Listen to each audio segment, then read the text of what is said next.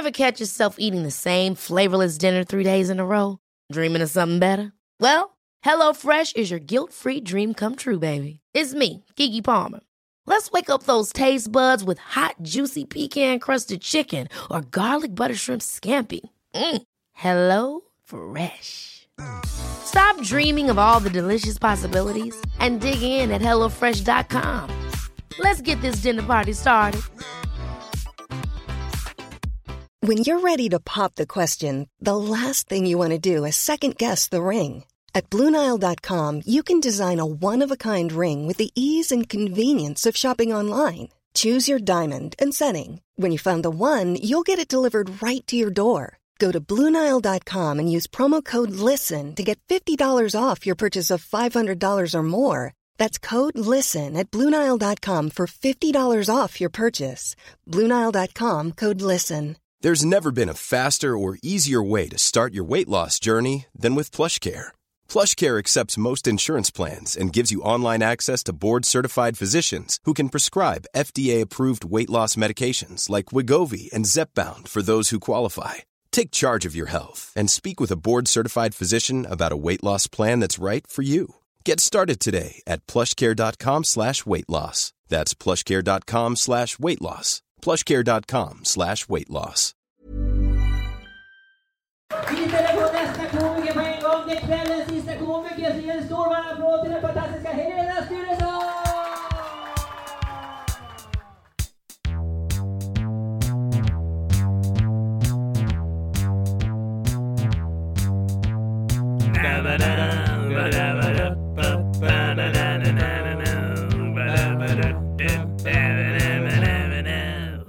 podcast. Nu kan du prata lite till. där, Yes, nu är det mina öron. hej. Så som du hade kameran där såg det verkligen ut som en mormor. Jag är en mormor. Ja, det var ju tråkigt att höra. Då har antingen du fått barn i alldeles för tidig ålder eller ditt barn. Men jag tror också att om jag skulle få ett barn så skulle mina barnbarn också bli mina barn för att jag skulle hålla liksom, köra incest och hålla blodlinjen ren. Måste liksom reppa Gustav Vasa, inte blanda ut våra gener. Jag köper det. Jag har hånglat med en släkting till mig. Hej allihopa, välkomna till... Vem, vilken då? Hon heter Liv, nu kör vi med outning. Men hon, Ja, vi är tillbaks där nu. Ja, nu är vi tillbaka på outningsspåret. Uh, nej men eh, vi båda släkt med Gustav Vasa, så hon och jag är ju inte supernära släkt, men vi har ju hånglat bland annat. Lite mer än hångel har det ju varit också, helt klart. Och nu är jag skit, När, när? kanske fyra år sedan. Okej, och hur nära släkt är ni? Det vet jag inte, vi är båda släkt med Gustav Vasa i alla fall. Men är det jag, allt du vet? det är allt jag vet och att eh, jag vill fortfarande ligga med henne efter att jag fått veta att vi är släkt. Och då är min, min följdfråga är, har hon några belägg på att hon är släkt med Gustav Vasa? Ja, hen, hennes släkting Har- fick också ett sånt där samtal. Men det kanske bara är en jävla Okej, prank och calls. Ja, jag känner verkligen att ju djupare vi går in på det här spåret, desto mer behöver jag veta hur mycket, hur mycket blod det här har, hur mycket blod det spelar in i det här uh, blodspåret. Mm, blodspåret. åh. Okej. Men ja, det är därför vi har som Patreon-mål att du och jag ska DNA-testa oss, så kan snälla folk ge oss pengar till det, för vi behöver, liksom Niklas behöver belägg för att tro på den här teorin. Jag behöver absolut inget belägg, jag tror på det här oavsett. Jag är okej med att tro på det så länge inte liksom vi lägger alla våra ägg i den här Vasakorgen som du väldigt insisterar om att vi ska göra för att de kommer gå åt helvete den dagen vi, vi spottar i en påse och skickar Det till- kommer att bli ett som ett land. sjunkande Gustav Vasa-skepp. Okej. Eh, men apropå att folk ger oss pengar, vi har fått två nya Patreons som jag fick på, eller som vi fick på min födelsedag. Det Nej, vad fint.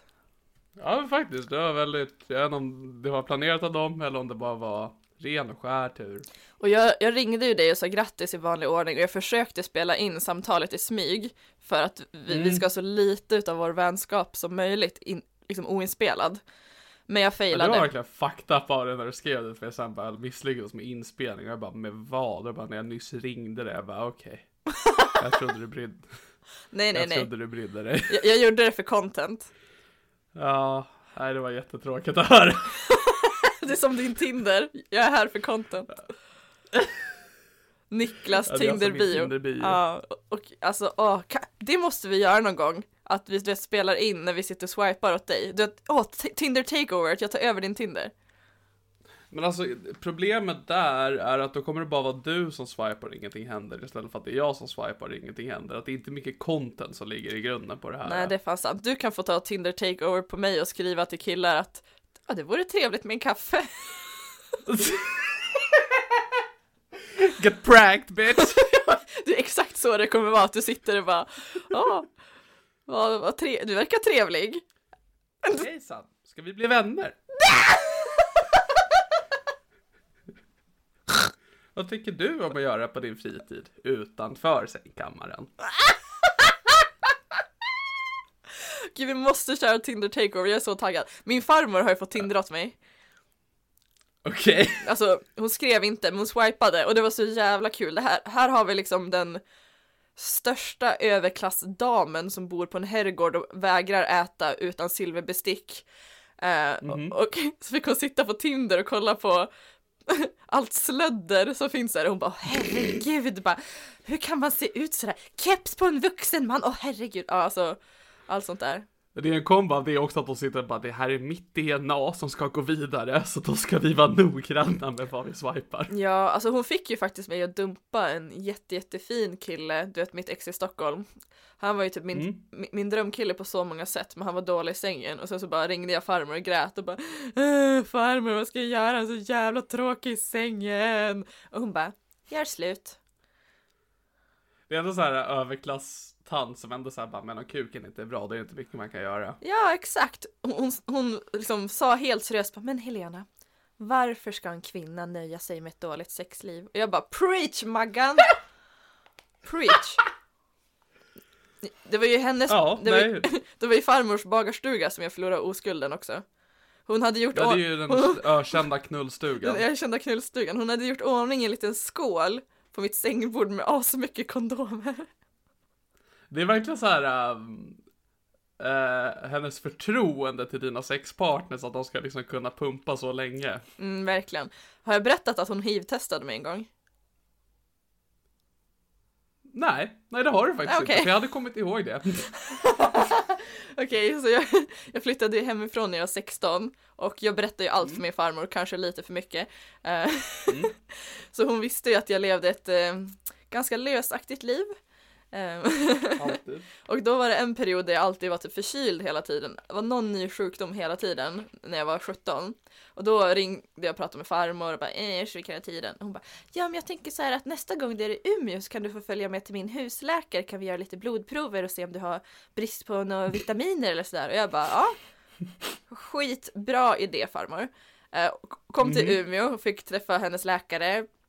Och så gjorde vi blodprov och sen så kom vi tillbaka några dagar senare för att få resultaten och han bara Ja, först och främst så var ju hiv-testet negativt. och jag blev, jag blev inte ens liksom arg utan jag blev bara imponerad att hon hade lyckats med det här.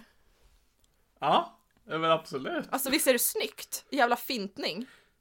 Men så jag tänker, hade du så här äh, sagt nej om hon sa ska vi ta ett hiv-test? Då hade jag nog sagt jag vet att jag inte har hiv för jag hiv-testade mig för några månader sedan efter att jag insåg att min KK som var 43 år gammal eh, var sprutnarkoman.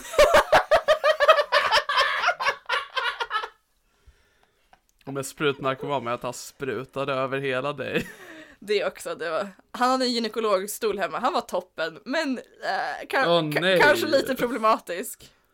Alltså din definition av toppen är långt ifrån min alltså. Den är verkligen så himla långt ifrån din definition av toppen. Ja. Ja, nej, usch. alltså, för att jag, jag är ju inte ens en sexuell person. Nej, Jag är ledsen att du behöver få ha reda på det på det här sättet. Jag vet att det kommer som en chock. Men jag tror liksom att det värsta jag vet är mäns eh, sexualdrift. Mm. Jag blir obekväm av den. Varje gång en man säger till mig, ja, ah, har du sett den här bruden? Så känner jag bara, åh nej. jag älskar mäns sexualdrift, men jag tycker de har för lite. De är så svaga, de orkar inte hålla på så länge. Alltså så här, jag skiter i vad de gör när själva sexakten är igång. Det är när de berättar om den för mig i efterhand som jag inte vill vara närvarande. Alltså mitt drömscenario är ju att ligga med tre killar och så knullar de mig en i taget, att de liksom står liksom på kö, kanske fler än tre när jag tänker efter. Eh, och så står de liksom på kö, en kille knullar mig tills han inte orkar mer, sen byter de av varandra. Och så får den svaga killen antingen gå och skämmas i ett hörn eller ställa sig längst bak i kön igen. Det är mitt Alla drömscenario. åkband på armen. Ja, åh vad bra idé. Tack så mycket. Åkband i form av kukring runt kuken. Oh my god.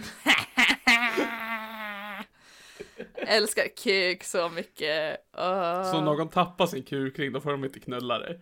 Exakt. Nej, då, då, Det är ändå en kul lek. då får de betala på nytt.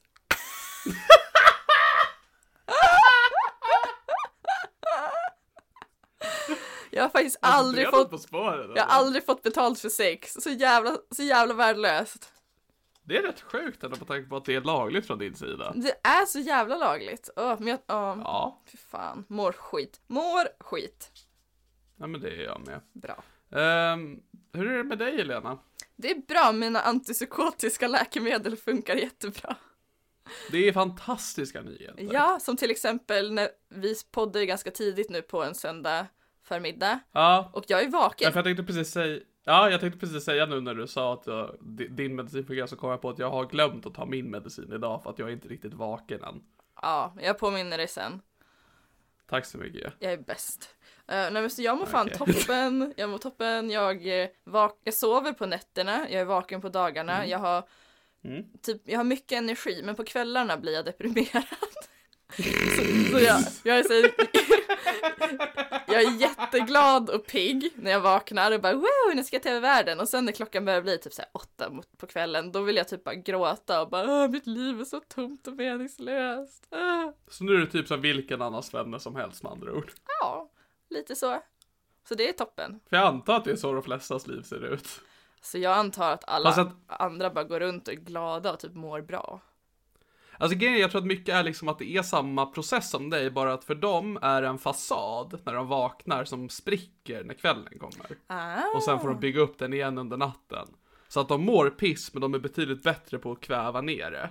Fy fan vad nice.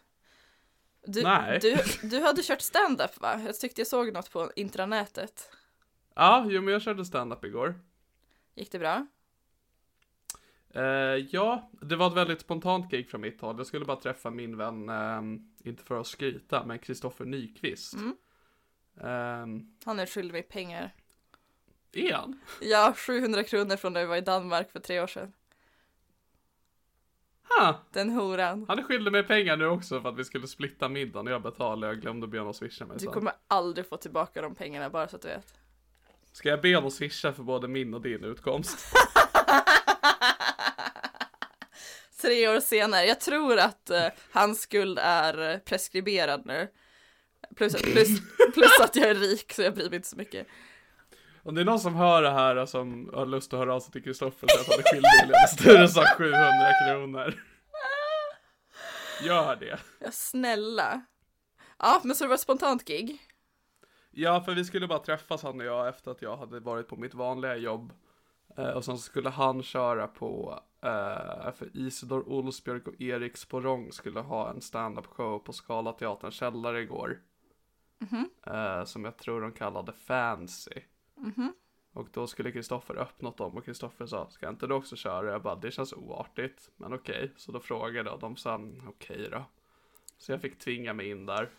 Och jag tror att det var mot allas vilja, men det gick bra så folk var nöjda i efterhand. Men det var, Det, det var stelt, jag kan tänka mig att de... det var, inte- det var, det var inte tryckt stämning, men det var alla så här bara, ja men nu är Niklas här, det är okej. Ja, nej men nu är Niklas här, okej, ja absolut. Nu, Niklas är här nu, kul, trevligt. Hej Niklas!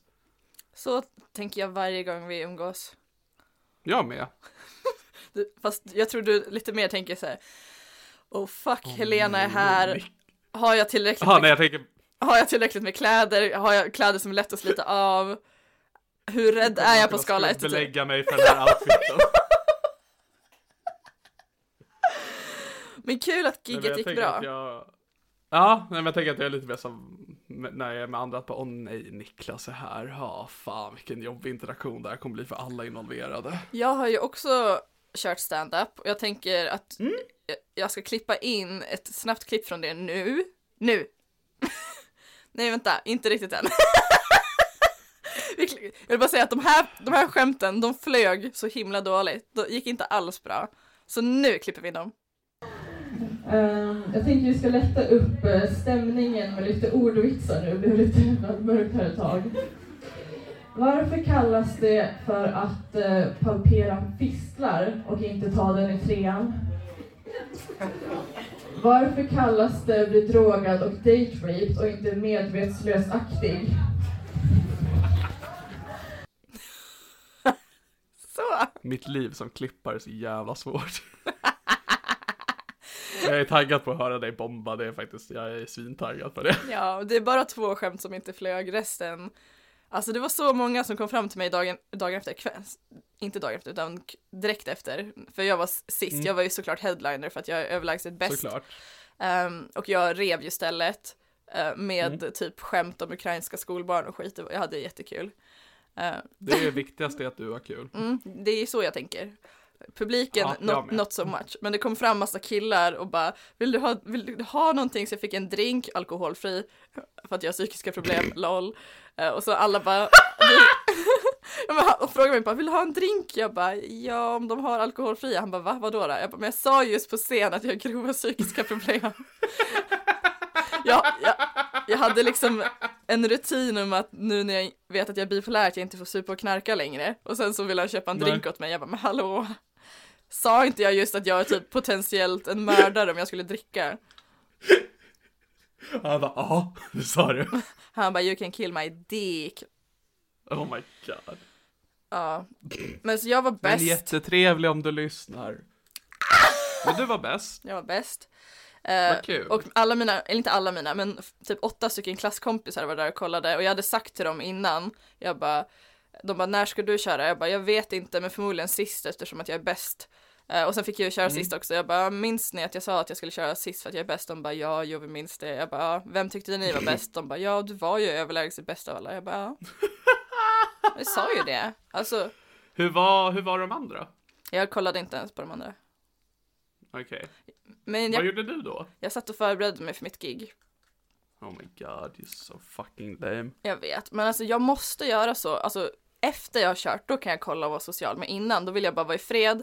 Och jag vill sitta i den här nervositeten och förbereda mig. För ifall jag kan gå igenom det i huvudet ordentligt när jag är så, så nervös, då vet jag att liksom, då kommer jag klara det jättebra på scen sen. För då liksom, har jag kommit över det läskiga.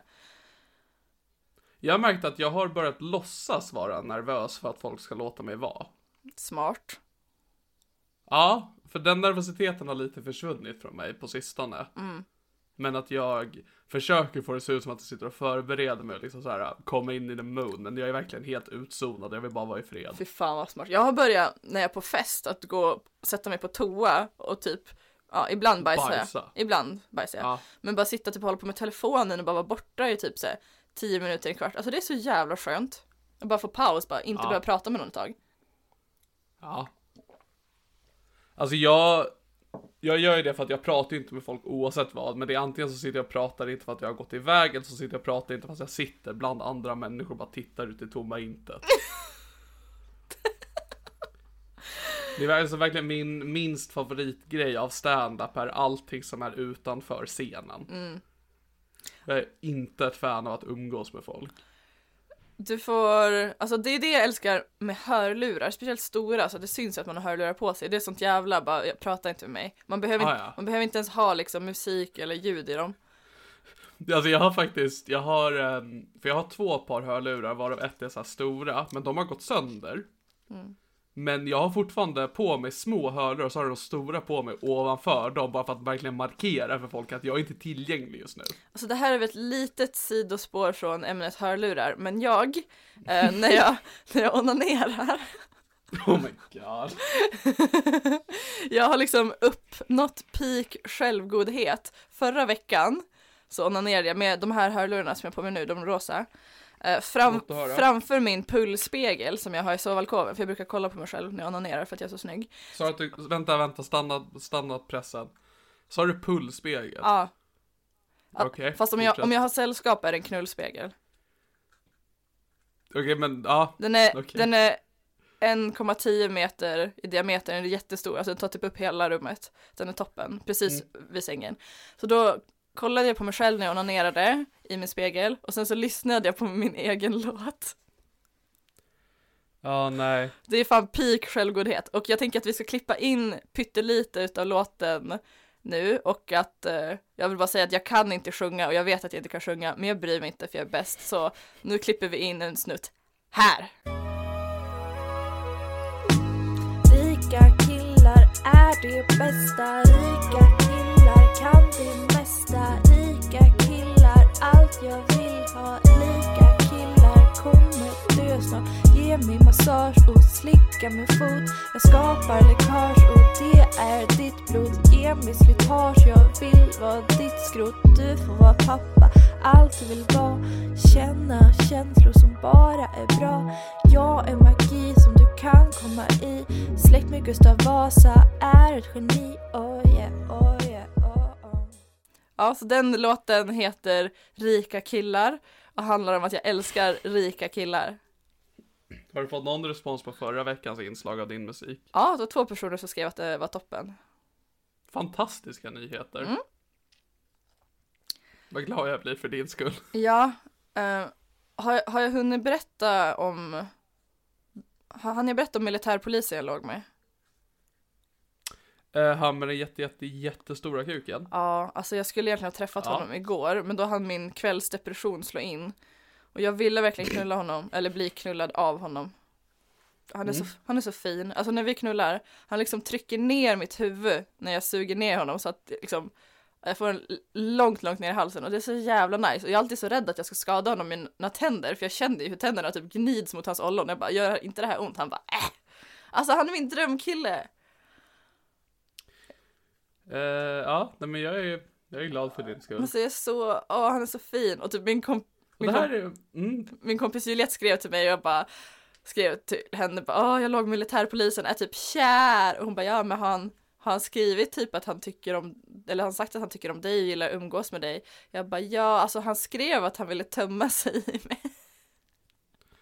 och nu är det så här att jag är, jag är glad för din skull, absolut. Men hade det varit omvänt och jag var vän med den här militärsnubben och han berättade om det här för mig efterhand, då hade jag gått ur rummet. Alltså, Det är det här jag inte tycker om. det är liksom så jävla nice att vara tjej för jag kommer ju undan med allt. Alltså samma sak med min standup, typ ingen hade skrattat ifall en kille stod där och sa att eh, liksom ah, Tror ni att det är skönare att pattknulla någon som har bröstcancer för att det blir knottror för extra gjutn- njut- gjutning? Ja, alltså hade, hade en kille sagt det, då hade ju folk blivit jätteupprörda. Men sen kommer jag, en snygg sexig brud som bara, men är det skönare? På riktigt, är det skönare?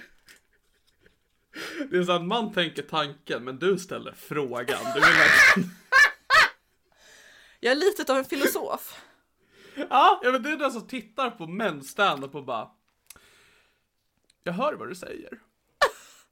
Och jag vill veta mer. Mm. Ja men så det var toppen. Eh, så det är senaste mitt datingliv. Just jag skulle gå på en lunchdate igår med en rik CEO. eh, som har skrivit sin Tinder-bio att han är dominant och hedonist. Och jag bara fuck yeah, det här vill jag ha. Ja, alltså det är för tidigt för det här. och- Det här är nästan lika som det är tidigt för röv. Alltså jag tycker inte om det här. Och eh, hedonist för er som inte är lika smarta som en Gustav Vasa ättling, det betyder att man lever för att få mycket njutning. Och det är jag också. Mm. Men han, Jag men han ställde jag in. har inte sex involverat i det. Ja, exakt. Men han ställde in för han hade en family emergency. Och jag tyckte typ att det var sexigt. Jag bara, ooh, he's playing me. Bara, lalalala. Är det att hans farmor också har dött? Nej, det var hans brorson behövde skjuts. Det var inte riktigt lika hot. That's not an emergency, that's just a bitch move. Men det var typ det som var det sexiga. Att det var liksom, Hur är han... Om han är så jävla rik, då fixar han en fucking chaufför. det, jag tänkte också tanken, men sen tänkte jag också, fint att han tar hand om sin familj. Undrar om han kommer ta lika väl hand om min vagina. Oh my god, ja. Nej, det är verkligen för tidigt för mig på dygnet för det här. Mm, så det är det senaste Ja. från mitt dejtingliv. Ikväll ska jag på dejt med en tjejläkare, så jag hoppas att jag kan pulla henne. Och jag...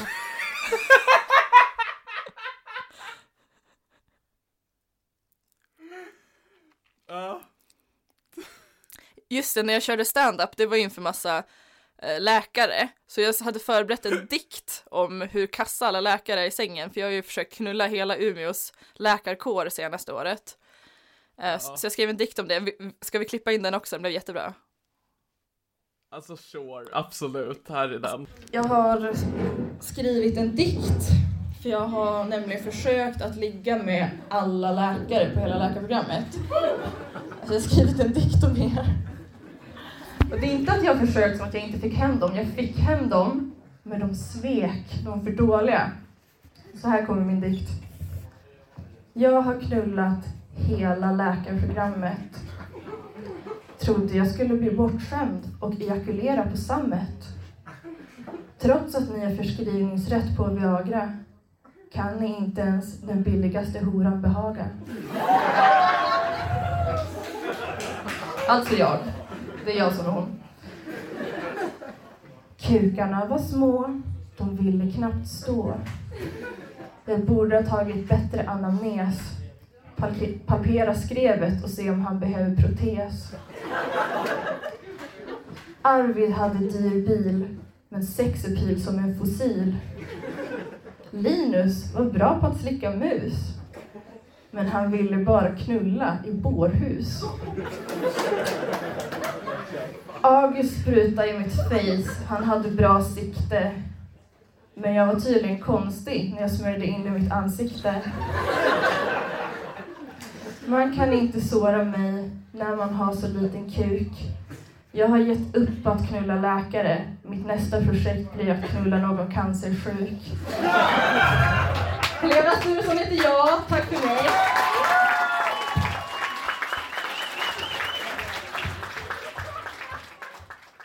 Stackars Niklas som måste klippa så här mycket. Ja, men så det var min dikt. Som ni hörde så älskade alla den och alla älskade mig och sen klev jag av scen.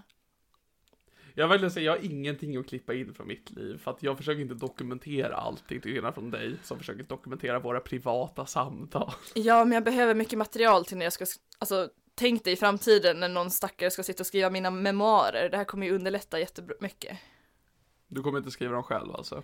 Nej, nej, nej. Man har folk för sånt. Och sen så utgår jag från att det kommer skrivas efter typ så 200 år efter att jag har dött, att alla bara åh, Helena Sturesson, den store konstnären från Norrlands skogar. Mm. Ja, nej men absolut. Jag har inte hybris. Eh, ska vi köra på mi- mina papper nu? Um, sure, absolut. Så jag, Helena Sturesson, har begärt ut min psykiska utvärdering som jag gjorde eh, när jag var sex- 17, 16, 17 år gammal på BUP. Så jag tänker vi ska köra högläsning och diskutera i små grupper, alltså du och jag, en liten grupp. Mm. Eh, ni, på, jag, få- får, jag, får, jag, får jag vara i grupp med någon annan? ja, ring någon på telefon nu. Jag kan gå ner och hämta min mamma. Ja, snälla gör det! nej. Ehm, och ni lyssnare, ni kan ju också samlas i grupp och så pausar ni och diskuterar också. Ja, starta ett internetforum för DAMP. Kan inte, vi, Skriv där, se. kan inte vi ha en Facebookgrupp? Det hade varit så kul. Om du startar en, absolut. Jag har inte ryggraden för det. Fy fan vad kul, jag kommer lätt göra Vi det. kommer på sin höjd ha 50 medlemmar och det är att vara generös. Jag skulle säga på sin höjd ha fem medlemmar, men Mm. det kommer bli toppen. Okej, så nu kör vi barn Okej. och ungdomspsykiatri. Jag vill bara säga för att den enda relationen jag har till min egna journal är en gång när min eh, läkare, jag lä- för jag läser den väldigt sällan för jag blir ledsen. Men att min läkare, lägg av. Ehm, då var det bara för att min läkare hade refererat till min dåvarande hund som den lilla hunden Molly. Och jag bara, det här var ändå trevligt, jag uppskattade det här. Okej, så Sen så var det för att hon var död som han hade skrivit om och det var lite mindre kul. du ser, din journal blev Mollys memoarer. Du ser ju, man behöver mycket material att gå efter. Nu, nu har ju, det är bara att skriva ut din journal så har Molly memora- memoar. Statlig skriven med moral om min döda hund. Ja, men det är fan toppen. Vi ska släppa den här memoraren snart. Rest in Om den peace lilla Molly. hunden Molly. Ja, exakt. Ja, Den faktiskt. lilla döda hunden Molly. Lägg av. Okej. Barn och ungdomspsykiatriskt utlåtande angående Helena Elisabeth Sturesson. Psyki- Jag tror Elisabeth är mellannamn. Ja, jag är döpt efter en kyrka eh, som heter Helena Elisabethskyrkan och eh, fanns på Holmön utanför Umeå där jag har släkt men nu är den flyttad till Gamlia-området i Umeå så jag är döpt efter en kyrka för jag är bäst. Jag vet inte om det är definitionen av att vara bäst. Jag, jag tror det, att det är det. Okej, jag backar. Tack. Det, det uppskattar jag verkligen. Det, höll på att gå lite Ja, ja. för långt där ett tag kände jag. Nej, nej, jag ber om ursäkt. Tack, tack, tack så mycket. Psykiatrisk, utred... re- Psykiatrisk utredning har ägt rum den 28 andra 2014 till den 12 femte 2014 vid Brommaplan BUP. Utredningen genomförs med bred frågeställning. Utlåtanden baseras på anamnes från nära släkt, psykologutredning, somatisk barnpsykiatrisk bedömning, genomgång av jour- journaler från förlossningsklinik, barnavårdscentral och skolhälsovård. Jävlar, förlossningsklinik, det hade jag missat. Hmm. Vill de kolla att jag Hon typ var ledsen va- redan då. Eller vill de kolla att jag, ifall jag är CP? Bara föddes hon med navelsträng runt halsen? Liksom, var hon så här när hon föddes eller är det något hemskt som har hänt på Men- vägen? Jag menar, den här psykiatrin noterade liksom bara, hon grät så fort hon kom ut. Det här är ju en röd flagga. Men lite sidospår som har att göra med min förlossning. Min mamma var ju gravt cancersjuk och döende när jag föddes. Eh, och hon vägrade cellgifter för att hon inte ville att jag skulle dö. För hon var, de fick veta det när hon var gravid med mig. Eh, så det är ju lite kuriosa. Fun facts. Gud vad fan den här fakten var. Ja, och sen så dog, eller hon dog nästan sen när jag var född. Hon var på sjukhuset i typ nästan ett år efteråt och för sin cancer höll på att dö flera gånger. Men hon eh, överlevde för att hon är hashtag ättling. Fun fact om min förlossning var att min navelsträng hade en knut på sig. Det förklarar allt. Tack så mycket. Väl- Sen kommer jag inte ihåg om det var jag eller min bror, men det var någon av oss när de kollade ultraljudet strax innan förlossningen då vi hade, den hade vänt på sig så det var röven fram. Sexigt. Mm, men det hade blivit tråkigt i förlossningen. Ja, det, vad det heter, typ sittförlossning eller någonting. Det är Jag komplicerat. tror det kallas rövbebis. Jag är också lite utav rövbebis. Det första jag gjorde efter att jag var född och de la mig på mamma var att jag sket på henne. tända på rövar. Ja, nej men jag bajsade ner henne. Och det var ändå Nice. det var ändå starkt av mig att jag kunde bjuda på den så tidigt. Jag hade sofistikerad humor redan då. Sylvass satir. Ja, verkligen. Du skiter på det svenska läkarsystemet. Verkligen. Okej, så skattningsskalor ifyllda av såväl föräldrar, vadå föräldrar? Jag är för fan bara en. Bitch. Nu vill jag att vi backar, back, tar det lugnt. Ja. Då kanske tog din mammas underskrift någon tidigare underskrift. Just det, för er poddlyssnare, min mamma dog sen när jag var 13 för att hon blev frisk. för att hon blev friskförklarad av sjukvården för att de är sämst. Eh, sen dog hon. Jag tror ändå att det är, vår, för våra lyssnare är det allmänt känt. Om vi hade haft en gäst här eller liksom en ny våg av lyssnare, absolut. Men jag tror att om det är någonting vi vet om dig så är det att du, du är kåt och din mamma är död och de två sakerna korrigerar med varandra. Ja, men jag tror inte det är så många som vet att hon inte hade behövt vara död. Alltså hon hade ju levt idag ifall inte sjukvården gjorde de som mig och sket i henne. ja, exakt. Så ja, jag har absolut inte skattningsskalor ifyllda av Din mamma föräldrar. var toppen. Hon var toppen. Eh, föräldrar som av Jag skolpersonal. älskar din mamma. Men jag med, tror jag. Jag minns inte.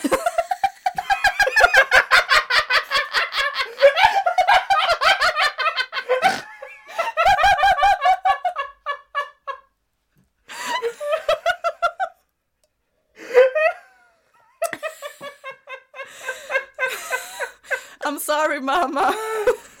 Men det, för, det går inte. Det går inte att inte skämta om sånt här. Ett skämt jag brukar dra till mina klasskompisar för att göra dem obekväma, det är att jag brukar säga att, Ja. eller som jag kallar min mamma, jord.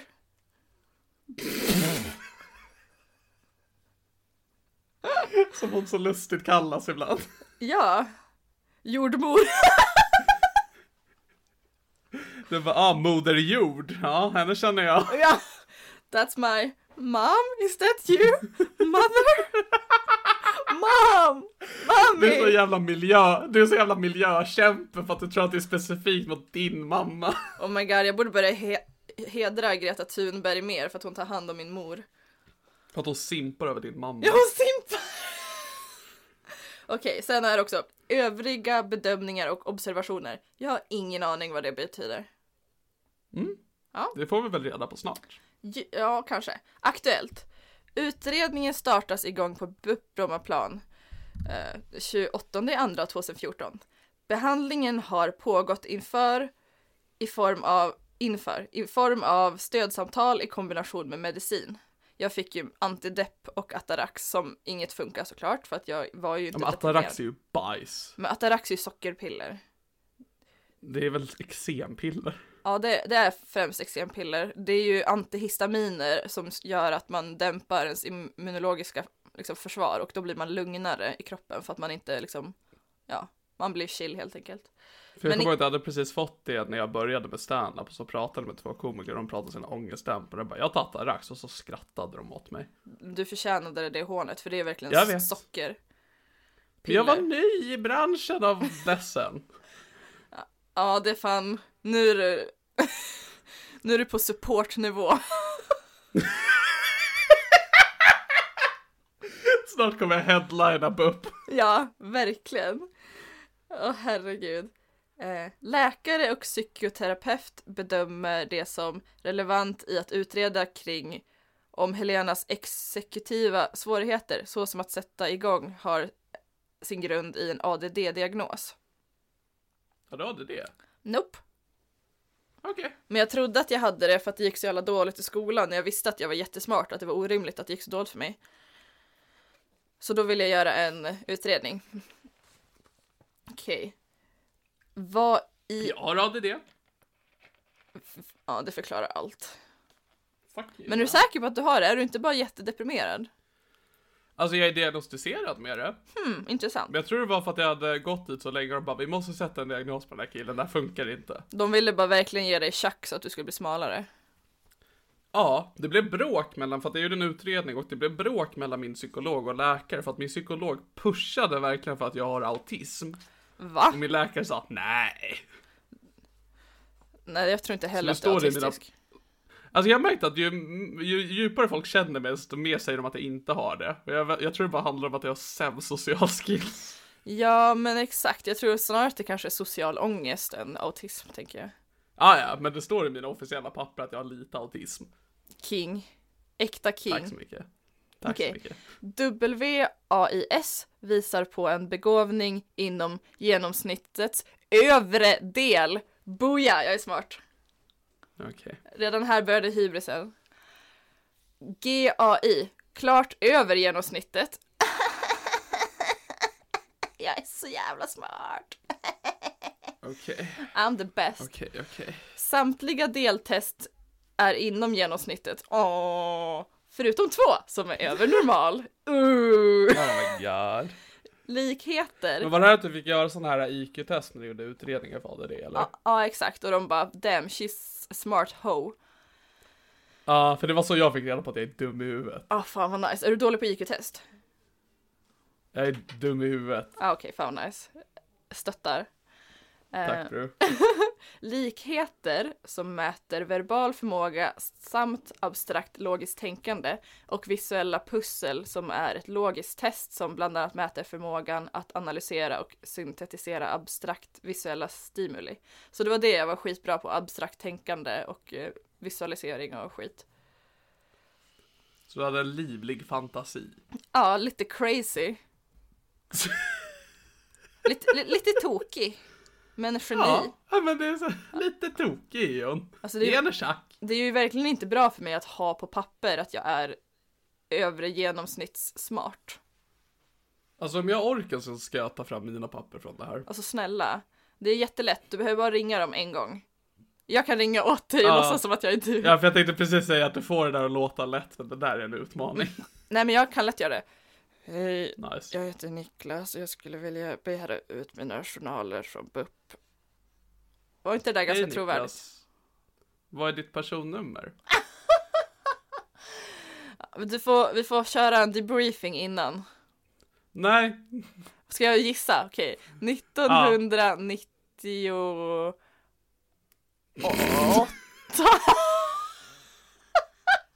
Okej, okej, I'm listening. Eh, 04 sex, 06 Mm, mm, mycket bra, mycket bra. 1337. Nu får the money show. Nej. När, är du ens född? Hur gammal är du? Alltså du sa helt rätt på datumet. Gjorde jag? Det ska du ha. Ja, alltså 98 04 06. Nej, på riktigt? Jo, det är rätt. Damn! Och i helvete vad obehagligt att jag nästan kan ditt personnummer. Det här kommer inte sluta bra. Jag kom... Alltså det hade bara varit kul om du kapade min identitet. Ja, alltså jag blir fett Jag sugen. tror att folk på en gång skulle folk säga så fort du börjar skriva sexuella grejer till folk bara okej det här är inte Niklas. Det här är Skinny Lövgren. Chubby Sturesson och Skinny Löfgren. Ja, alltså det är underbart. Okej, så då fortsätter, fortsätter vi. Datatestet CPT. det, ju, alltså det måste ju vara... CP? Jag måste, det måste ju stå för cerebral parestest. Alltså jag tror fan det. Men nej, kanske inte. Nej, jag tror verkligen inte det. Alltså jag undrar om det var ett CP-test eller om det är något annat.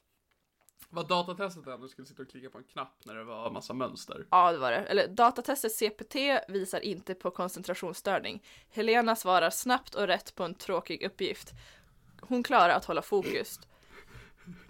Taskig inställning av en tråkig uppgift, du kanske tyckte det var superkul. Det var typ lite kul. Jag blev, jag blev så här adrenalin, jag bara oh nu ska jag vara bäst. Eh, Okej. liten indikation på svårt att snabbt och effektivt uppfatta och processa stimuli. Så jag är lite trög. Eller det är li- höra. liten, liten indikation på att jag är trög. Mm. Okej, då fortsätter vi. Add Brown är ett skattningsformulär som Helena själv fått fylla i. I svaren framkommer egen upplevda svårigheter, 69 poäng. Ooh. 69 baby! Alltså klart att jag fick se- 69 poäng, alltså så jävla on brand. Dock känns inte du som en 69 person. Jag vill ha en, en sak i taget. Precis. Jag gillar typ inte att bli slickad så mycket, jag älskar mycket mer att suga kuk. Så. Okej. Jag 69, blev obekväm på en gång. 69 poäng är lika med ADHD är mycket troligt. Jaha. Helena hamnar högt på två kluster, aktivering och energi. Helena tycker att hon har mycket svårt att organi- organisera, prioritera och komma igång med arbete.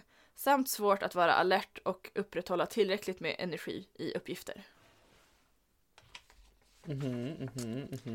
Ja, du hör. Det är fan att följa en polisutredning fast i Helenas psyke. Men ehm, när kommer vi till när du börjar prata om dina känslor? Det, det, jag pratar inte så mycket om det här, det här är mest tester och skit. I, Det är det i, värsta jag varit med om. I samtal med Helena framkommer att skolarbete är kopplat till ångest. Helena upplever ångest när hon ska göra en uppgift, kan börja gråta. Ha, gay!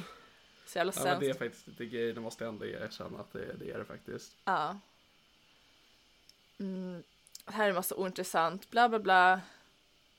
Inte tydligt gällande koncentrationssvårigheter. Låga poäng på ADHD-relaterade svårigheter. Det, det, det stod i med fet text. Ja, det var ju tråkigt. Både far och skola fyller i, svårt att komma igång, stämmer i viss mån. Mhm. Eh, ADOS, resultat hamnar under katt för autism. Ha, jag är inte lite autistisk som du Nice. är. Observation, you observation visar på flera styrkor inom social kompetens. Uh. Hörde du Okej. att de skrev att jag är bäst? Nej, det hörde jag faktiskt inte. ter sig underaktiv i interaktionen. Så jag satt där och hade, jag var bäst men jag blev lite understimulerad för jag vill ha, jag är så jävla smart. Jag blev uttråkad. Nice. L Ska vi e, ärliga med det, jag har tappat lite fokus, jag har gått in på min egen 177 för att kolla mina diagnoser. men det, det är lugnt. Jag fortsätter läsa ändå och du får kolla. Ah, jag gör det. LEAS är en övning som går ut på att reflektera kring och leva sig in i olika situationer. Svaren måste utgå från sin egen upplevelse, såsom om detta skulle hända mig skulle... Punkt, punkt, punkt. Helena svarar fint på frågorna i LEAS. Inga indikationer på svårt att läsa av sammanhang eller mentalisera. Oj då, jag var visst ett geni där också, vad oväntat. Okej, okej. Så himla oväntat. Eh, läkarbedömning hamnar i depression och symptom som ty- tyder på troligen ADD. Enligt läkare, inlärningssvårigheter med minnessvårighet inlärningssvårigheter med minnessvårighet och svårighet att återge i skrift och ord det som hon har lärt sig med viss handlingsförlamning och igångsättningssvårigheter. Må- Nice. Mående. Helena beskriver sig som nedstämd, mycket hopplöshetstankar, mycket trött. Hon fyller i BDI, Mycket trött. mycket trött. Hon fyller i BDI, inte Lite BMI, sömnig. och får 28 poäng, vilket räknas som måttlig depressivitet. Hur fan kan jag vara måttligt depressiv? Jag var ju fan självmordsbenägen i tre år. Men du var inte död. Nej, det är fan sant, men det var också för att jag bara bodde på andra Men också, hörru, hörru. Har man varit självmordsbenägen i tre år, då är man inte självmordsbenägen på riktigt. Där måste jag ändå sticka ut näsan med att nu, nu tycker jag att vi är lite larviga. Alltså jag vill bara säga till mitt försvar så brukade jag sitta i mitt badrumsfönster typ varje kväll och fundera på att hoppa. Men jag bodde bara på andra våningen med gräs under så det var som inte lönt. Så jag, jag var faktiskt riktigt självmordsbenägen. Jag känner jag måste faktiskt hävda mig här. Det är ändå kul om du tänkte bara, men om jag hoppar ut och sen går jag upp igen och hoppar igen och så gör jag det fem gånger så kanske jag dör. Ja. Men också att det kommer vara så svårare och svårare att ta sig upp till lägenheten igen för mina ben kommer vara mer och mer söndertrasade. Jag får så här, krypa upp för trapporna och krypa ut genom Ja. fönstret igen. För hoppas att jag landar på nacken. Ja, du får ju dyka för i helvete. Ja, fan det är kanske det jag ska börja, bara dyka varje gång jag badar och hoppas på det bästa. Bli förlamad och drunkna liksom. Fuck yeah. Oh yeah. Mm. Sen så gjorde jag också ett sånt här Rorschach-test. Det är när de visar, När man får råchack och bara tar det eller inte, om du tar det så åker du in. fy fan vad bra test, varför jobbar inte du på BUP? När man lägger en ett stor hög med chack framför dig och bara, mhm. Eller att de bara, vet du vad det där är? Så jag bara, ja det är Chuck. De bara, aha! Polisen! Hon är här! Ta henne nu. Nej men ett Rorschach... Konstapeln! Konstapeln! Stopp! Arrestera denna kvinna omgående! Stopp i lagens Hon namn! är en tjackhora! Det hade jag absolut kunnat bli dock. Åh, vilken dröm. Då hade jag åtminstone fått betalt för sexet. Och fått gratis tjack. Åh, drömmen. Okej, så ett Rorschach-test är när de visar typ så här målningar som är väldigt, väldigt, väldigt abstrakta. Sen ska man se ifall man kan typ se några bilder man ska beskriva. Alltså det är väldigt flummigt. Eh, och det blir lite som en så freudiansk felsägning på det sättet att det man beskriver anser de finns i ens hjärna för de vill se vad som finns i hjärnan fast på pappret så är det egentligen ingenting. Det är bara väldigt abstrakt målning. du, som du bara säger tjack. Då Så tänker tänker jag att hon har tjack i sin hjärna, hon är alltså påverkad just nu. Konstapeln! exakt så, exakt så. Utredning med Rorschach-metoden visar att Helena har god förmåga att tänka logiskt och sammanhållet samt att hon har en god realitetsuppfattning, vilket utgör hennes st- styrkor i hennes fungerande. Styrkor hos Helena Styrkor hos Helena är också att hon har fantasi och symboliseringsförmåga. Helena är intresserad av kontakt med andra människor och hon kan ta emot hjälp av andra som hon litar på. Du ser, jag är fan bäst på allt. Jag är bäst på att må Absolut, sämst. Helena verkar inom parentes just nu, eller sedan en längre tid tillbaka, ha tillgång till färre personliga resurser än vanligt för åldern för att klara av vardagliga krav. Speciellt när det gäller relationen till andra. Mm, spännande. För att, spännande för att hantera denna stress försöker Helena undvika nya och utmanande företeelser och begränsa sig själv så mycket som möjligt till vanliga välkända miljöer i sällskap med människor som känner henne väl och som accepterar henne som hon är. Det är ju dock fortfarande lite sant. Jag föredrar att Vänta, vad umgås... sa du? Alltså att jag vill bara umgås med folk som är, typ, känner mig och accepterar mig som jag är. Wow, du är så speciell. Eller hur? Är inte alla så? Men också att jag har ju fått så mycket hat för den jag är av randoms och folk i närheten. Att jag, jag vill bara umgås med folk som fattar mig. Jag orkar inte umgås med alla som bara ah, Helena tar för mycket plats och är jobbig. Fuck dem, jag behöver inte er. Jag alltså jag känner ju lite jag- så, om jag är med folk som accepterar mig för den jag är, då respekterar jag inte dem. ja, men jag känner likadant och också att så här, jag vet redan att jag, alla som inte gillar mig, de är sämst. Alla som är roliga och sköna och härliga, de brukar gilla mig. Och jag vet också att Ja, jag, nej, så jag jag, behöver inte dem, jag är fan bäst, jag har papper på att jag är bäst, jag behöver inte de där tråkiga töntarna. Ja, men alltså jag menar tvärtom, om någon respekterar mig, då respekterar jag inte dem, för då Ja. är de en dålig... Va? Tänker du så? Jag tänker Alltså, precis tvärtom. Om någon accepterar mig för den jag är, då är det en dålig människa. Jag är visserligen en jävligt dålig människa så du har ju ganska mycket belägg för din teori. För du accepterar mig också. Och Exakt. det uppskattar jag inte. Uh, Hel- eh, får se vart var vi? Mm-mm. Helena verkar ha en viss osäkerhet i hur hon ska hantera nya relationer och mer komplicerade sociala situationer. Mhm. Och det kanske stämmer. Jag var ju också 17 år gammal och jag flyttade hemifrån när jag var 16 och bodde helt ensam i Stockholm eh, och var rådeprimerad och eh, ville ta mitt liv. Så jag, ja, det var nog lite komplicerad situation. Alltså jag nu är 24 år gammal och bor hos mina föräldrar fortfarande och mår toppen.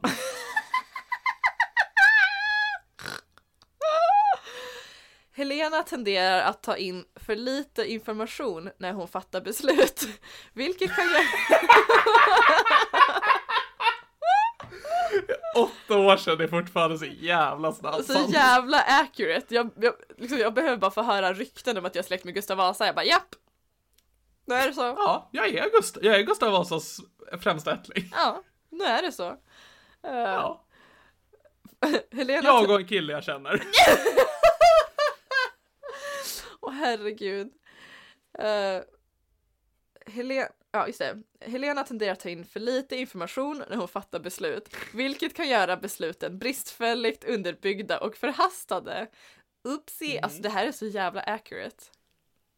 Hel- Helena har en smal referensram i sitt sätt att betrakta omvärlden, vilket gör att hon missar nyans- nyanser och subtila förteelser. Hon har svårt att tolerera osäkerhet och tvetydigheter och fungerar därför bäst i strukturerad och tydlig miljö. Mm. Så, mm. Men det är, jag är ju väldigt så här.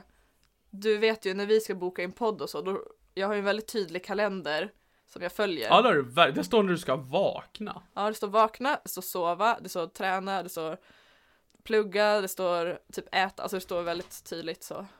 Ska du kolla det apropå det någon gång för att jag glömde att ta upp det med dig när du skickade ditt schema till mig någon gång. För det är alltid så här, jag bara, när ska vi podda? Du bara ger mig jävla blanketter. Jag bara, okej kompis. Men jag tänker att det är smidigt, då ser du ju exakt när jag kan och inte. Men för jag kollade um, i lördags igår. Mm. Om vi tittar på ditt schema då. Mm. Jag har en följdfråga som jag måste ställa gällande ditt schema då också. För nu tittar jag på ditt schema du skickade till mig. Och då stod det att du skulle vakna klockan nio igår. Mm. Och då stod att du hade, en- du hade en tenta som började klockan åtta igår. Ja, alltså de, Så hur gick det? det, jag var faktiskt vaken innan tentan. Nej men de, just Så du gick emot ditt eget schema? Alltså ja, jag borde ta bort de där vakna, för jag börjar vakna mycket tidigare nu ändå. Sen undrar jag också, vad ska du göra klockan 12 idag? Mm. Photoshoot. Mm. What's up with that? Bianca ställde in. Jag skulle ha en med Bianca. Ja, med din kära kompis. Hon, Vad trevligt. hon ska göra ett fanzine eh, med liksom konst och då ska jag vara med den. Så hon ska ha photoshoot. Eh, de, de ska vara, ha tema efter färger. Eh, så jag ska få med på tema rötter som att jag älskar blod. Mm. Och hon ska ha en photoshoot hos mig på min strippstång stång, när jag har röd latex på mig och mina horskor. Det låter ju trevligt. Men hon var tvungen att jobba. Men det var ju bra Varför för, har ni inte frågat mig? för Och att... så får jag vara färgen grå. Oh my god! Snälla. Jag ska säga det här. Ja! Jag ska säga det här Ja, henne som gör förslag. det.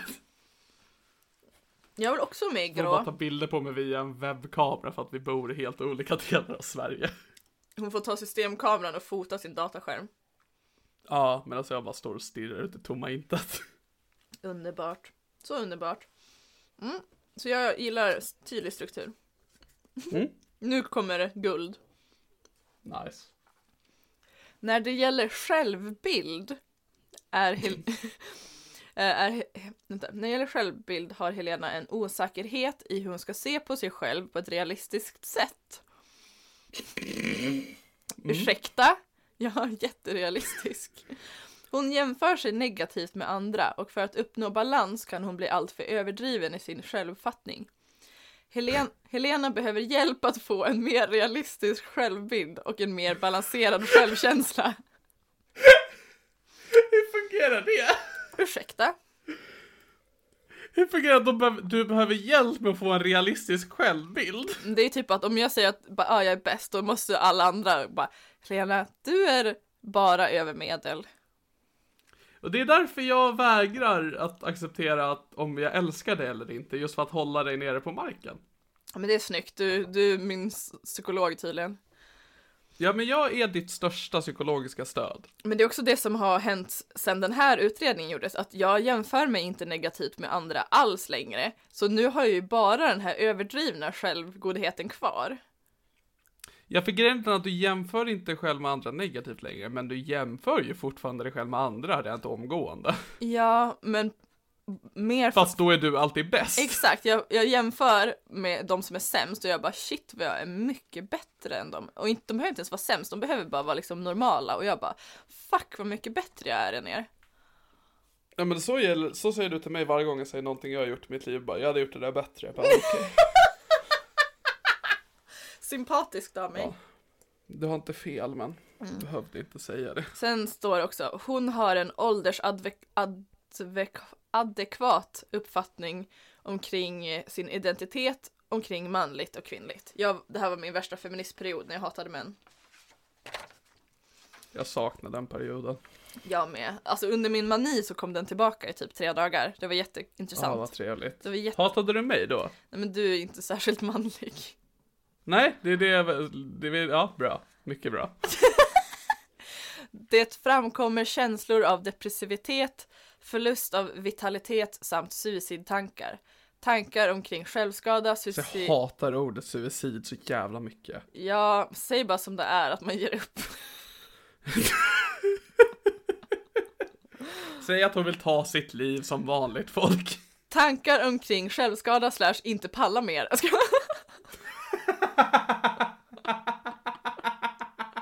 Behöver utredas vidare. Drag av att vara en party pooper. Exakt.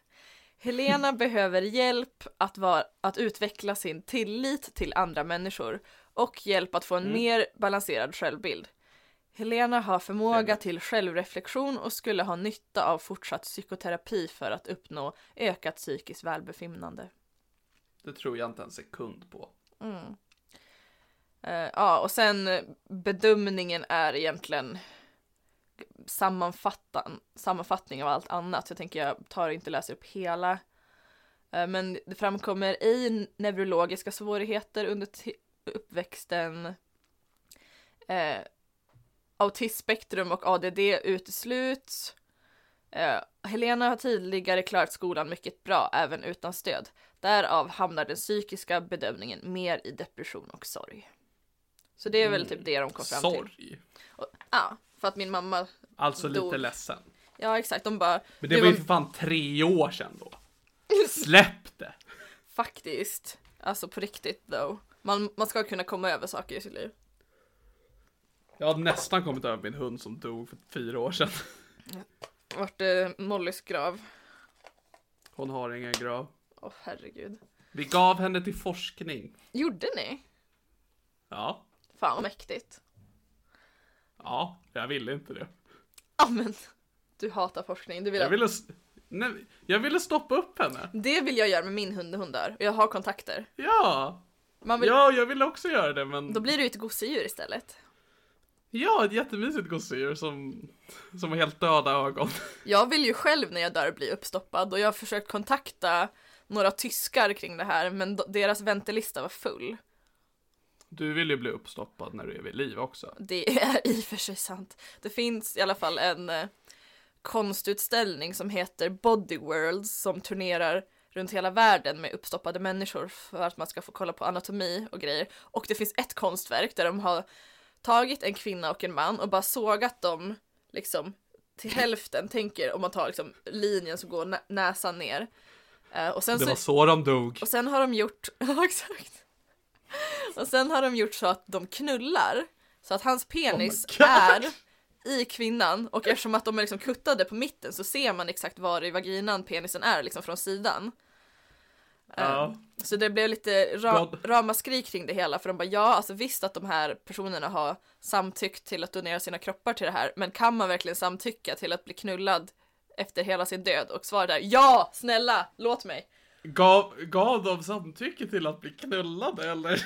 Nej, bara till själva uppstoppningen. Okej. Men det är ju det jag tänker att det vore min dröm att få vara kvinnan i den där äh, grejen. Jag köper det. Men Sverige har så jävla strikta lagar på vad man får göra med sin kropp efter man dör så jag kommer ju behöva skaffa dubbelt med medborgarskap så jag kan bli med, alltså, medborgare i Tyskland så jag får göra Eller flippiga dö i smyg. Faktiskt, men grejen är att den som stoppar upp mig, det är den som åker dit. Jag kan ju inte åka dit för jag är död. Då får den stoppa upp det i smyg. Ja, exakt. Men vart ska man ha kroppen? Man kan ju bara säga att det här är en jättevälgjord vaxdocka. Ej, det är fan en jättebra idé. Ja. Shit vad du är smart, märks att du är ättling. Nej, Det här är en jättedetaljerad vaxdocka som jag knullar. Inga konstigheter. Fantastiskt! Men ja, Niklas, vad, vad tänker du nu kring min psykiatriska bedömning? Fanns det några nyheter, några självklarheter? Alltså du verkar ju vara mer ledsen då. Mm. Det kan ju väl också att jag brukar inte prata med dig efter klockan 20 på kvällarna, så jag vet inte hur du är idag. Jo men det är också Jag brukar sluta svara dig efter 19 för jag tänker nu går det bara gå ut för. Efter min härliga tid på BUP så fyllde jag ju 18 och fick inte gå kvar längre så då skickade de mig till ett ställe som heter Erika stiftelsen i Stockholm där de bara sysslar Nice. med psykodynamisk beteendeterapi så jag, hade, jag gick till psykolog två gånger i veckan för att jag var så jävla suicidal. Gud vad trevligt. Det gjorde jag i några års tid sen så blev jag starkare än någonsin. Sen blev du en ättling. Sen blev jag en ättling. Uh, uh. Men hur länge fick du gå till BUP då? Alltså när började du gå till BUP? Jag blev skickad dit akut när jag var 16 för jag började gå till skolkuratorn. Och sen så hon typ bara, Ja. har du några tankar på att du inte vill leva? Jag bara, eh, varje minut eller vadå? Tankar? Jag har planer. Exakt, jag bara, nu ska jag berätta hur jag ska göra. Eh, nej men, eh, så, Jag bor alltså på första våningen. ja, Då hoppar jag ut en gång och sen så. Åh vad jag älskar detta! Och jag blir, jag blir så upprörd när folk säger att man inte får skämta om sånt där. Fuck er! enda som har hållit mig vid liv är att jag skämtar istället för att typ skära mig. Fuck yeah. Ja. Fuck yeah! Du skär dig i själen. Exakt. Jag vill, det är därför jag knullar så mycket. Jag vill att någon ska fylla hålet i mitt hjärta. Oh my god. Det är därför jag gillar pattknull, för det är närmast. Mm. Oh my god! Det är fan sant. Damn Niklas, du är så jävla smart. Tack så mycket. Men jag är nästan upprörd att jag är dum i huvudet för dina ADD-utredningar. Jag ska ta ett snack med din läkare. Bra, fast han har slutat, jag hatar det.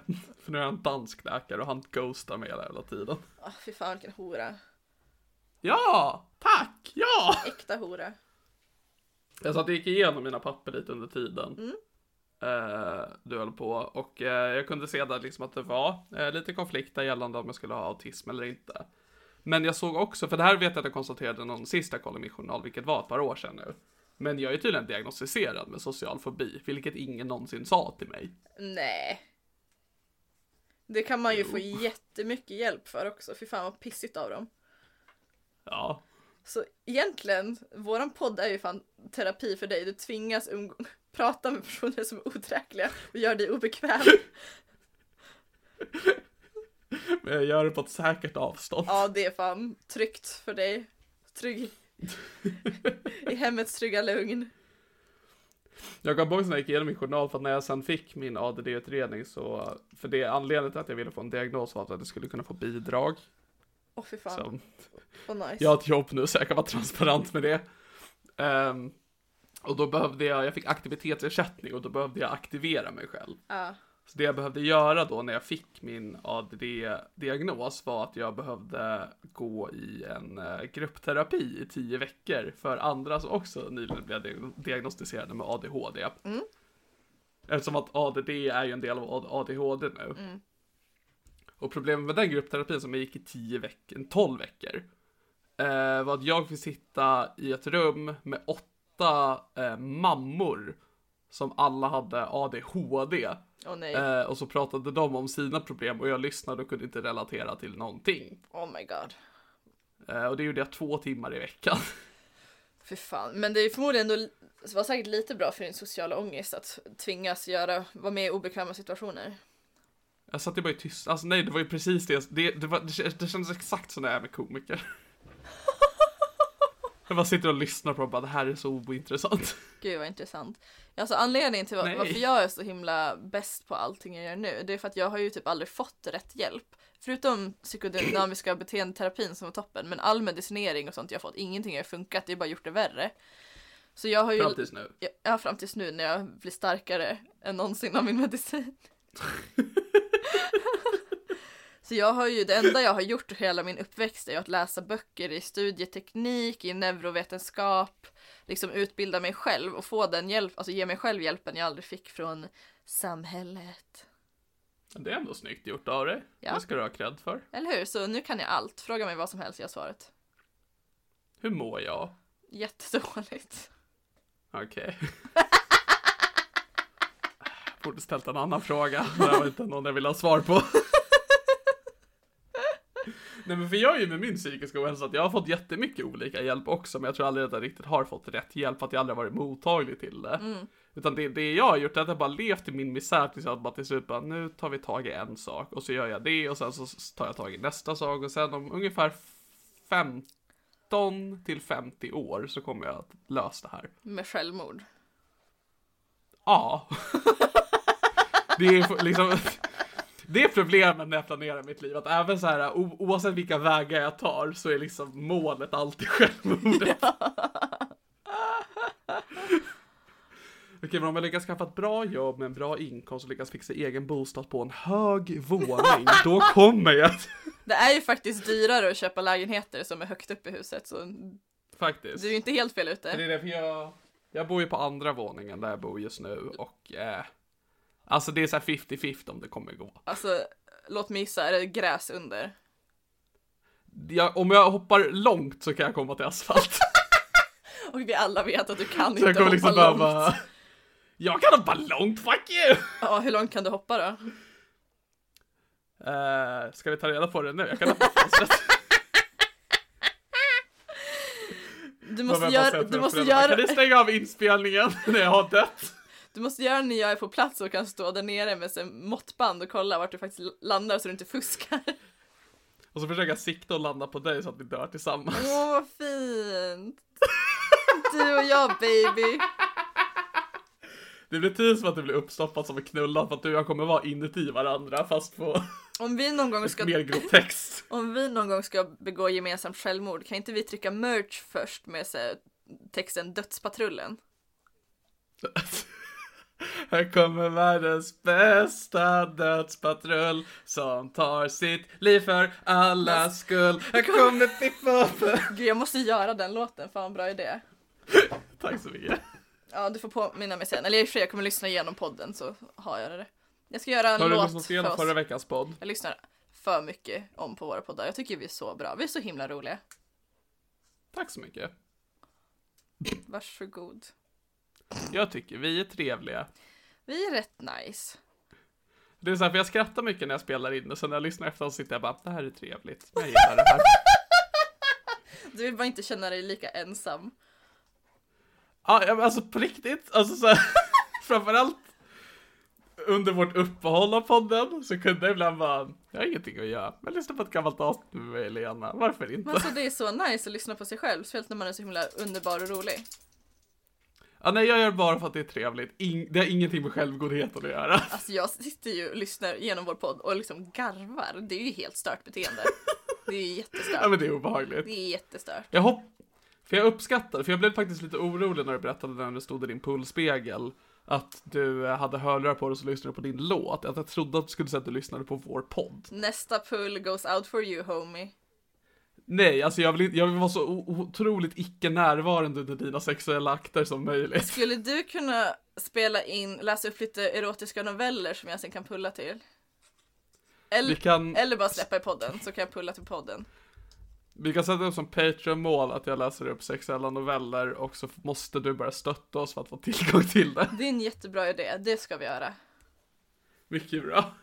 Fan bra. Alltså vi måste börja tänka på Patreon-exklusiva grejer att göra för nu har vi bara det jättestökiga Petrina-avsnittet som ligger där. Men jag kommer ju släppa, det kan jag göra egentligen idag. Eh, en historia som var med i Petrina-avsnittet, som vi inte släppte, är att jag berättar om när en rörmokare kom hem till mig. Just det. Och det var inte lika sexigt som man tror, för jag var inte hemma, jag var i skolan. Men däremot så hade jag väldigt Men det är mycket- fortfarande lite sexigare än vad man tror då eftersom att du inte är närvarande. Faktiskt, det är väldigt sexigt. Eh, Så jag har fotat hur min lägenhet såg ut när en rörmokare var hemma hos mig.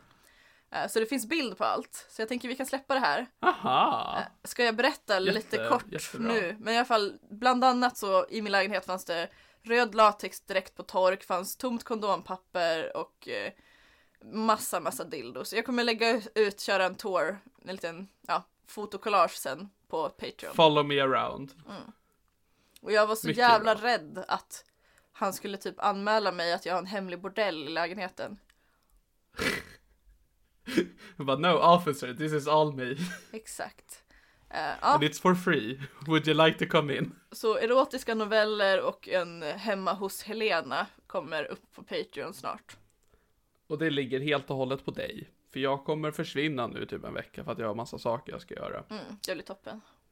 Eh, jättebra. Men hörni, tusen tack för att ni har lyssnat på det här avsnittet av det här, min podcast. Eller hur Helena? Ja, tack som fan bror. Bröder, ättlingar. Tack så fan till en av våra bröder. Du vet vem du är. Shoutout Vasa. Tjena Gurra! Gurra. Ehm, men eh, tack för att ni har lyssnat. Eh, Helena, jag är tacksam för att du inte behöver gå och bajsa nu så att vi faktiskt kan få runda av en podd som vanligtvis poddar brukar runda av. Jag gick faktiskt och bajsade precis innan för din skull. Tack så mycket, jag uppskattar det jättemycket. Ehm, har du någonting som kommer i veckan som händer? Nope, jag ska ha en tenta. jag ska plugga min tenta. Vilket datum har du tentan? Onsdag. Vad blir det? 13, 14? Onsdag. Jag ska kolla Ja, det blir den datumet så 13, mycket. tror jag. Det stämmer, du är så smart. Alltså onsdag den 13 april. Hör av er till Helena och skriv lycka till. Tack så mycket. Peace out. Ehm, följ oss på sociala medier om ni vill. Det gör ni säkert redan om ni lyssnar på det här, för vem annars gör det? Uh, ha det bra allihopa. Recensera gärna podden på valfri podd-app. Stötta oss på Patreon och ha kul. Eller hur Helena? Ja, hejdå. Hejdå!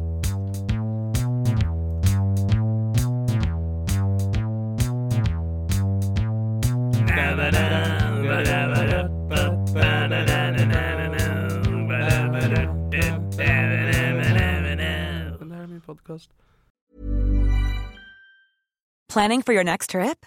Elevate your travel style with Quince. Quince has all the jet setting essentials you'll want for your next getaway, like European linen, premium luggage options, buttery soft Italian leather bags, and so much more. And is all priced at 50 to 80% less than similar brands. Plus, Quince only works with factories that use safe and ethical manufacturing practices. Pack your bags with high-quality essentials you'll be wearing for vacations to come with Quince. Go to quince.com slash pack for free shipping and 365-day returns. Hey, it's Paige DeSorbo from Giggly Squad. High quality fashion without the price tag. Say hello to Quince. I'm snagging high-end essentials like cozy cashmere sweaters, sleek leather jackets, fine jewelry, and so much more. With Quince being 50 to 80% less than similar brands. And they partner with factories that prioritize safe, ethical, and responsible manufacturing. I love that. Luxury quality within reach. Go to quince.com slash style to get free shipping and 365 day returns on your next order. Quince.com slash style. Imagine the softest sheets you've ever felt. Now imagine them getting even softer over time. That's what you'll feel with Bowl and Branch's organic cotton sheets. In a recent customer survey, 96% replied that Bowl and Branch sheets get softer with every wash. Start getting your best night's sleep in these sheets that get softer and softer for years to come. Try their sheets with a 30-night guarantee. Plus, get 15% off your first order at bowlandbranch.com. Code BUTTERY. Exclusions apply. See site for details.